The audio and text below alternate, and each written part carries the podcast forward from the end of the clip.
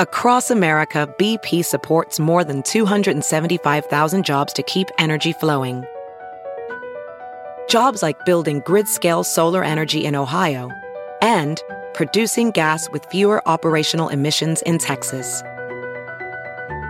It's and, not or. See what doing both means for energy nationwide at bp.com slash investing in America.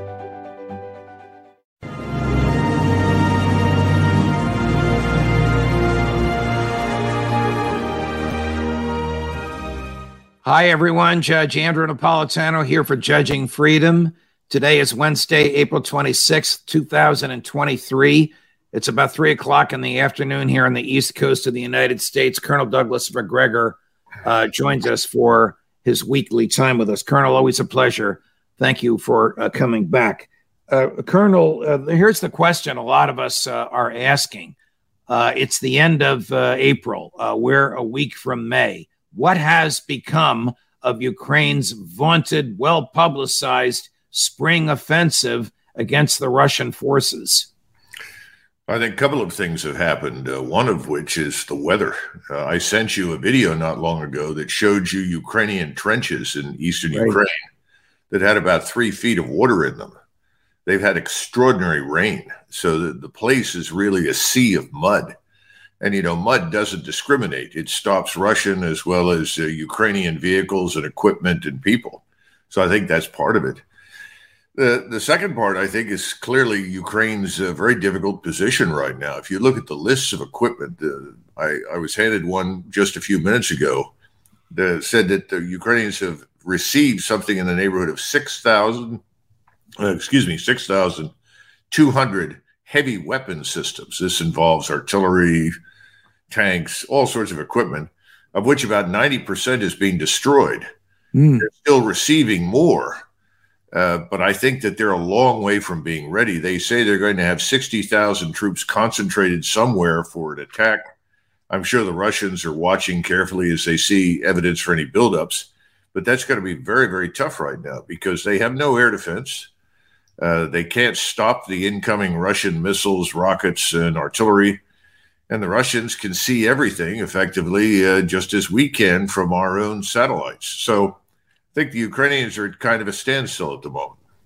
Here's a, a, statement from a Ukrainian brigadier general. I don't know if you know him or know of him. Sergei Melnik told Spain's El País, P A I S newspaper, that Ukraine has already lost most of its professional soldiers and that Ukraine, here's a quote, will need from the general will need four to six times as many troops as Moscow has fielded in its ongoing military campaign, closed quote, if it is to break through Moscow's defenses.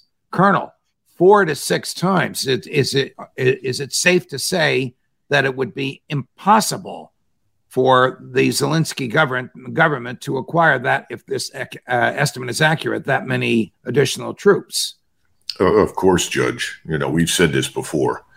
Uh, Ukraine has no more chance of defeating Russia than Mexico would have a chance of defeating us in a war.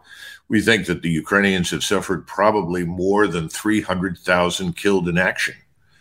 Now, we've had recent revelations, as you know, thanks to these documents, but quite recently we also had Cavoli, who's a Supreme Commander Europe, a four star general, is now admitting that it doesn't appear that uh, very much damage is being done to the Russians. Gosh, I'm shocked. I mean, we've been saying that for months. Right. And yet uh, now suddenly he begins to admit that uh, whatever he's been saying to this point has been untrue. I think we're going to see more and more admissions of the truth because people have to be prepared psychologically for the imminent failure that lies over the horizon. And and the failure is the crash landing of American uh, policy uh, in uh, in Ukraine. What what has become of Bakhmut? Has has the uh, Ukrainian military given up on it? I, I have a feeling that what has happened in Bakhmut is that the road is effectively closed off. That doesn't mean nobody can get in or out. I think still things are moving up and down that road, but it's sort of like running a gauntlet of fire. I think the Russians are, are effectively uh, waiting for this weather to improve for, from their vantage point, there's no hurry. They currently control all of the hard surface roads, both those that move laterally or northwest, southeast in eastern Ukraine. So they've got the hard surface roads that they can use to put columns of troops on when they decide to move. I think they're actually waiting to see what the Ukrainians will do. You uh, mentioned earlier that the Ukraine air defenses have been degraded almost down to zero. That's borne out uh, by the uh, documents, the, the, top secret documents that were released. Whoever released them, another story uh, for another time. What is the status, if it even exists, of the Ukraine Air Force? Did anybody give them the jets that Zelensky has been asking for? Well, I don't know whether they've received any jets. I've heard that some of them have been received and may have actually been cannibalized to get other jets up and running. But truthfully, there doesn't seem to be much Ukrainian Air Force to speak of. And there is a rumor on the street here in Washington that uh, President Biden has actually implied that he might be willing to fly U.S. aircraft in support of the Ukrainians. Now, I don't know how that would work. Well, if he flies U.S. aircraft with U.S. pilots, they're fair game in war. No, of course, of course. Well, during the Korean War, uh, to a lesser extent in Vietnam, but certainly during the Korean War, there were large numbers of Russians flying fighter aircraft in support of the North Koreans, and we shot them down. Uh, I would not be surprised if there was not an effort, at least, to consider putting U.S. pilots inside uh, aircraft that had Ukrainian markings on them.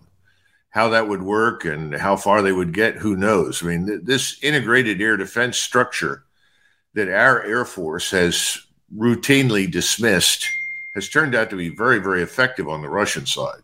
And if we were to use any of our uh, high end aircraft, it would be a bonanza for the Russians because this would allow them to test all of their capabilities against them. They've done a little of that, by the way, in Syria, where they were able to capture all the target forms and radar signatures of all of our high end jets. But the opportunity to actually shoot some of ours down, well, that would that would be a welcome opportunity, I would think, for the Russian military. What what you have been courageously articulating in the past 13 months you and I have had the pleasure of working together uh, has all come to pass. Is it now generally recognized by NATO uh, countries that this is a lost cause militarily? Behind the scenes, absolutely. No question about it. Even the Polish chief of staff, just a, a couple of months ago, as you know, made a statement where he, he pointed out the Russians have actually performed very well. The Russian soldiers are quite competent, tough, capable, should not be underestimated. Then he went silent. But my sources in Poland tell me that he continues to warn against the use of any Polish forces to rescue the Ukrainians because it would be effectively a fool's errand. And and what about uh, Victoria Nuland uh, and her folks? I mean, it was just two weeks ago she suggested that uh, Ukrainian uh, fighter jets, or I don't know what what hardware should be used, Ukrainian military could legitimately, lawfully, and wisely, my words, not hers, but I've listened to what she said many times, attack Crimea, and that the American military would support that. Is she standing alone in that? Uh, Victoria Nuland uh, represents the ideological wing of the hard left in the, the Biden administration. Uh, she's always been there. She's been operating like this for two decades at least. I, I don't think I would pay much attention to her militarily, but I think she's a voice of the diehard supporter. You know, she's uh, somebody who's not going to stop talking until Russian tanks are, are rolling along the border with Poland. I mean, that's literally her attitude. It's it's it's catastrophic. I don't think she has any military influence, thank goodness. Right. But this is the sort of thing that ideologues do. For remember, their ideology of perpetual war and revolution uh, to spread what they call democracy, which is really their own hegemony. This sort of thing is a religion to them, uh, and they have a faith in it that uh, rivals, you know, the Muslims' faith in Islam or the Christians' faith in Christianity. See if you can guess um, who said the following. I think you know who this is. Even these countries of the former Soviet Union do not have an effective status in international law since there is no international agreement that would specify their status as sovereign countries. Uh, you know, I would hate I'd hate to hazard a guess. That's well, that is the Chinese ambassador to France made that statement in Paris, and of course, this caused a tremendous kerfuffle uh, in uh, Brussels and and in Beijing. Where he gets this from, I don't know. Why he said it, I don't know. Uh, but the Chinese government has since felt the need to say uh, the Baltic countries are free and uh, sovereign and independent nations, and we uh, we respect that. I just throw this out there because I wonder if it was part of the long and meaningful phone call that President Zelensky had with President Xi of China, either yesterday or today, depending upon you know which side of the international time zone you're on. But they just had it. Yeah, well, it's uh, it's possible, though. I, d- I doubt very seriously that President Xi would have made a statement like that to President Zelensky, because that would have undermined President Xi's effort to try and persuade him to come to terms with uh, Moscow. But you know, there is certain amount of truth in what the Chinese ambassador said. We Americans ought to keep that in mind. My ancestors used to say that, you know, whatever we can hold with our sword is ours. In other words, you can take your uh, lawful agreements and shove them you're speaking of Scotland. Yes, I'm speaking of my, my Highland ancestors. when is Scotland going to become free? But that's another for another time, Colonel. I don't know, but but the bottom bottom line is we ought to keep it in mind that you know we draw these borders, and borders are only meaningful if you can actually protect them. We're not bothering to do that with our own, and we might well wake up in the future and discover that we have Mexico or other countries claiming parts of our own continent. I hope not but uh, I think it's eminently possible. The key thing. Though, you, I want to ask you about this conversation. Of course, we don't know exactly uh, what was said, but what would be President Xi's purpose in having this uh, conversation with President Zelensky if it wasn't to try and talk him into coming to some sort of a negotiating table? Uh, absolutely. Uh, remember from the very beginning, contrary to what everyone in the West thinks, the last thing that China wants is a war with anybody. Remember, one out of every four Chinese under the age of 30 is currently unemployed. You know, they've shut down the shadow banking system. They've destroyed uh, the opportunities for credit, for expanding the economy as a result. The corruption, the war on corruption has taken an enormous toll. And Xi has literally imprisoned hundreds of thousands and had thousands executed for horrendous crimes of corruption. We're talking about people in the PLA and the in the armed forces as well. We don't cover these things. We don't understand China. The Chinese want to trade with Europe. They need Europe, particularly if they're going to lose us. And the Europeans want to trade with China so that they're not exclusively dependent upon us. They've got to have the one belt, one road. That means they've got to go through Ukraine with all of these high speed rail lines that they want to build to transport goods and services. All right. Well, this is fascinating, Colonel, because according to uh, Bloomberg, uh, a reporter from which was physically present when readouts were given, that's the government version of the conversation. There are some things that both readouts agreed on, one of which you just said Xi, President Xi of China, says negotiations are the only solution for the war. Two, President Xi says China is willing to boost its ties with Ukraine, which must mean trade or maybe maybe even financial aid in rebuilding Ukraine if uh, Zelensky will sit down somewhere, Geneva, Beijing, wherever they're going to have these talks, if they have them. The, the obstacle to the talks, I'm sorry, my question is so long winded. I'm throwing a lot at you. The obstacle to the talks is the American State Department. Well, this is the Chinese version of uh, William Howard Taft's dollar diplomacy. You'll recall that we had a similar policy uh, back before the First World War, particularly with Latin America. It makes infinite sense. The Chinese are quite willing to try and buy their way in rather than fight their way in.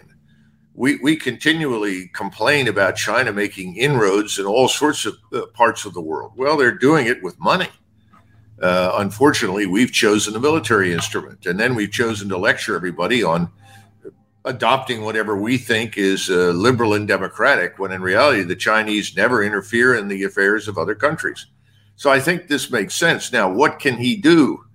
This is a difficult question for Zelensky because how much can Zelensky give up and survive in office? Uh, we don't know. We have no idea what's really happening inside his country when it comes to his own political future.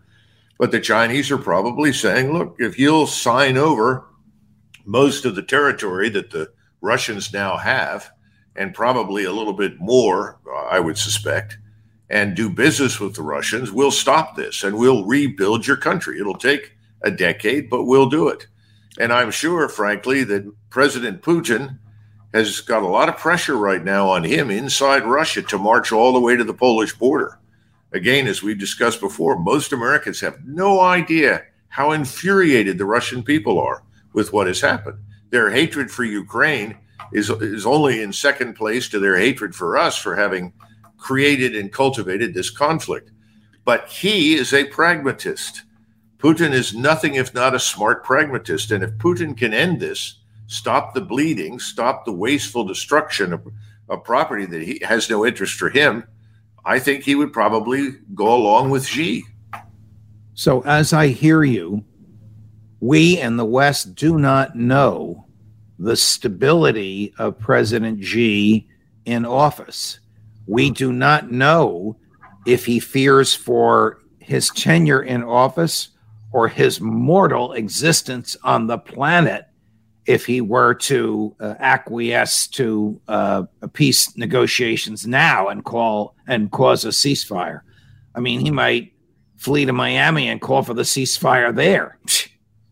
Well, Judge, when when have our intelligence services warned us effectively of much of anything? I mean, I remember in 1989 when everything collapsed or began to collapse in the Soviet uh, East Europe, people were stunned. Just a year or two before, people were telling me, "I see no evidence for any uh, undermining of the broad consensus in the Soviet elite."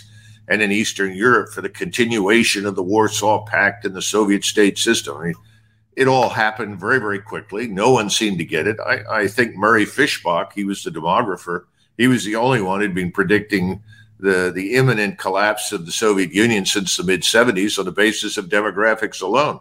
But right. nobody else did. So why should we be surprised now that we don't know what Xi really thinks? We don't know his real position. We don't understand what's really happening in China.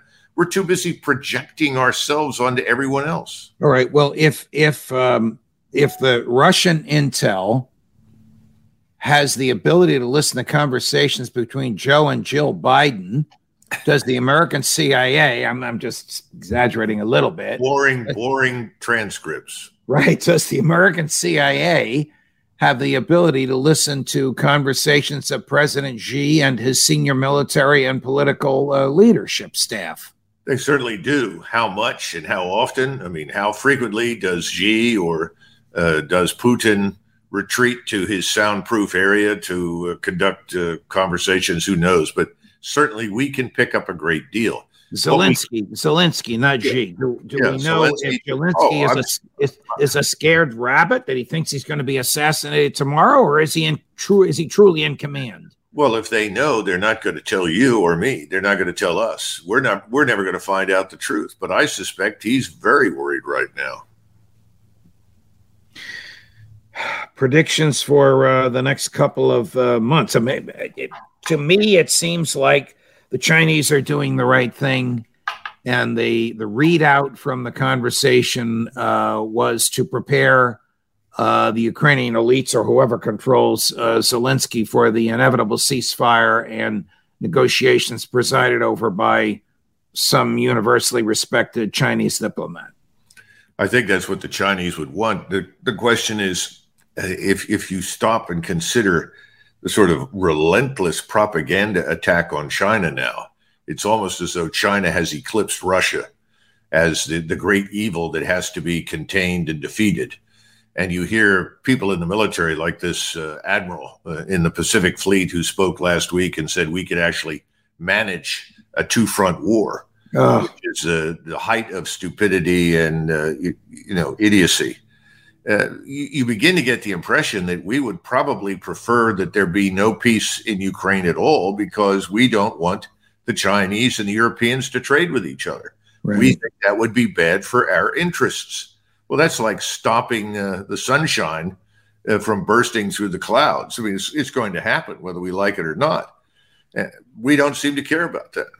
Colonel, what is the uh, status of uh, American preparedness for the use of our military for defensive purposes? Stated differently, have we depleted uh, our substantive supplies and the things we've given away uh, to Ukraine. The Wall Street Journal reports that uh, the military industrial complex in the U.S. can't work fast enough, hard enough, or get enough people uh, to work for it. Anyone with any experience in the defense industries and, and inside the Department of Defense will tell you that our great weakness at the at this time, and it has been a weakness we're aware of for at least 20 to 30 years, is that we don't have a surge capacity. Surge capacity means that uh, you can suddenly set machines in motion and turn out millions of rounds of ammunition in the space of a few days with a little bit of effort. We don't have that because it's very expensive to keep large numbers of people sitting around waiting to operate large numbers of machines. So we have effectively cut everything to the bone everything is a very short fuse in terms of our, our time horizon.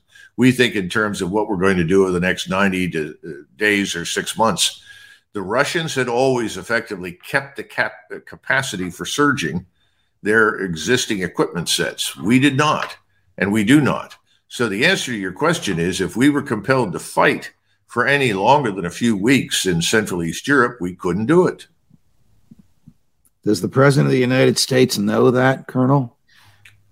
You know, that that's the thousand dollar question. And let's say that he knows it. He may be told, "Well, don't worry, because we'll win in that short time."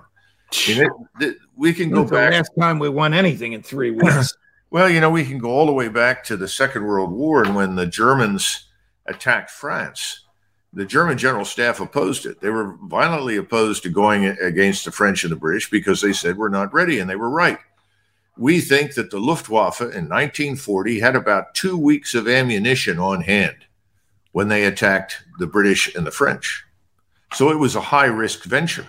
Then, when you turn around and you look at the invasion of the Soviet Union by the Germans, a thousand mile front uh, with only, what, three million men and perhaps 10,000 armored fighting vehicles versus four or five million Soviet troops and 30,000 30, uh, tanks.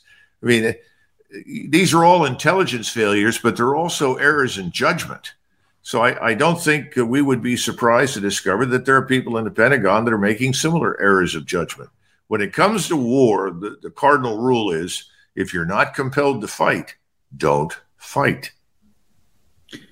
Colonel Douglas Macgregor, always a pleasure, my dear friend. Thank you so much for joining us. Sure. Thank you, Judge.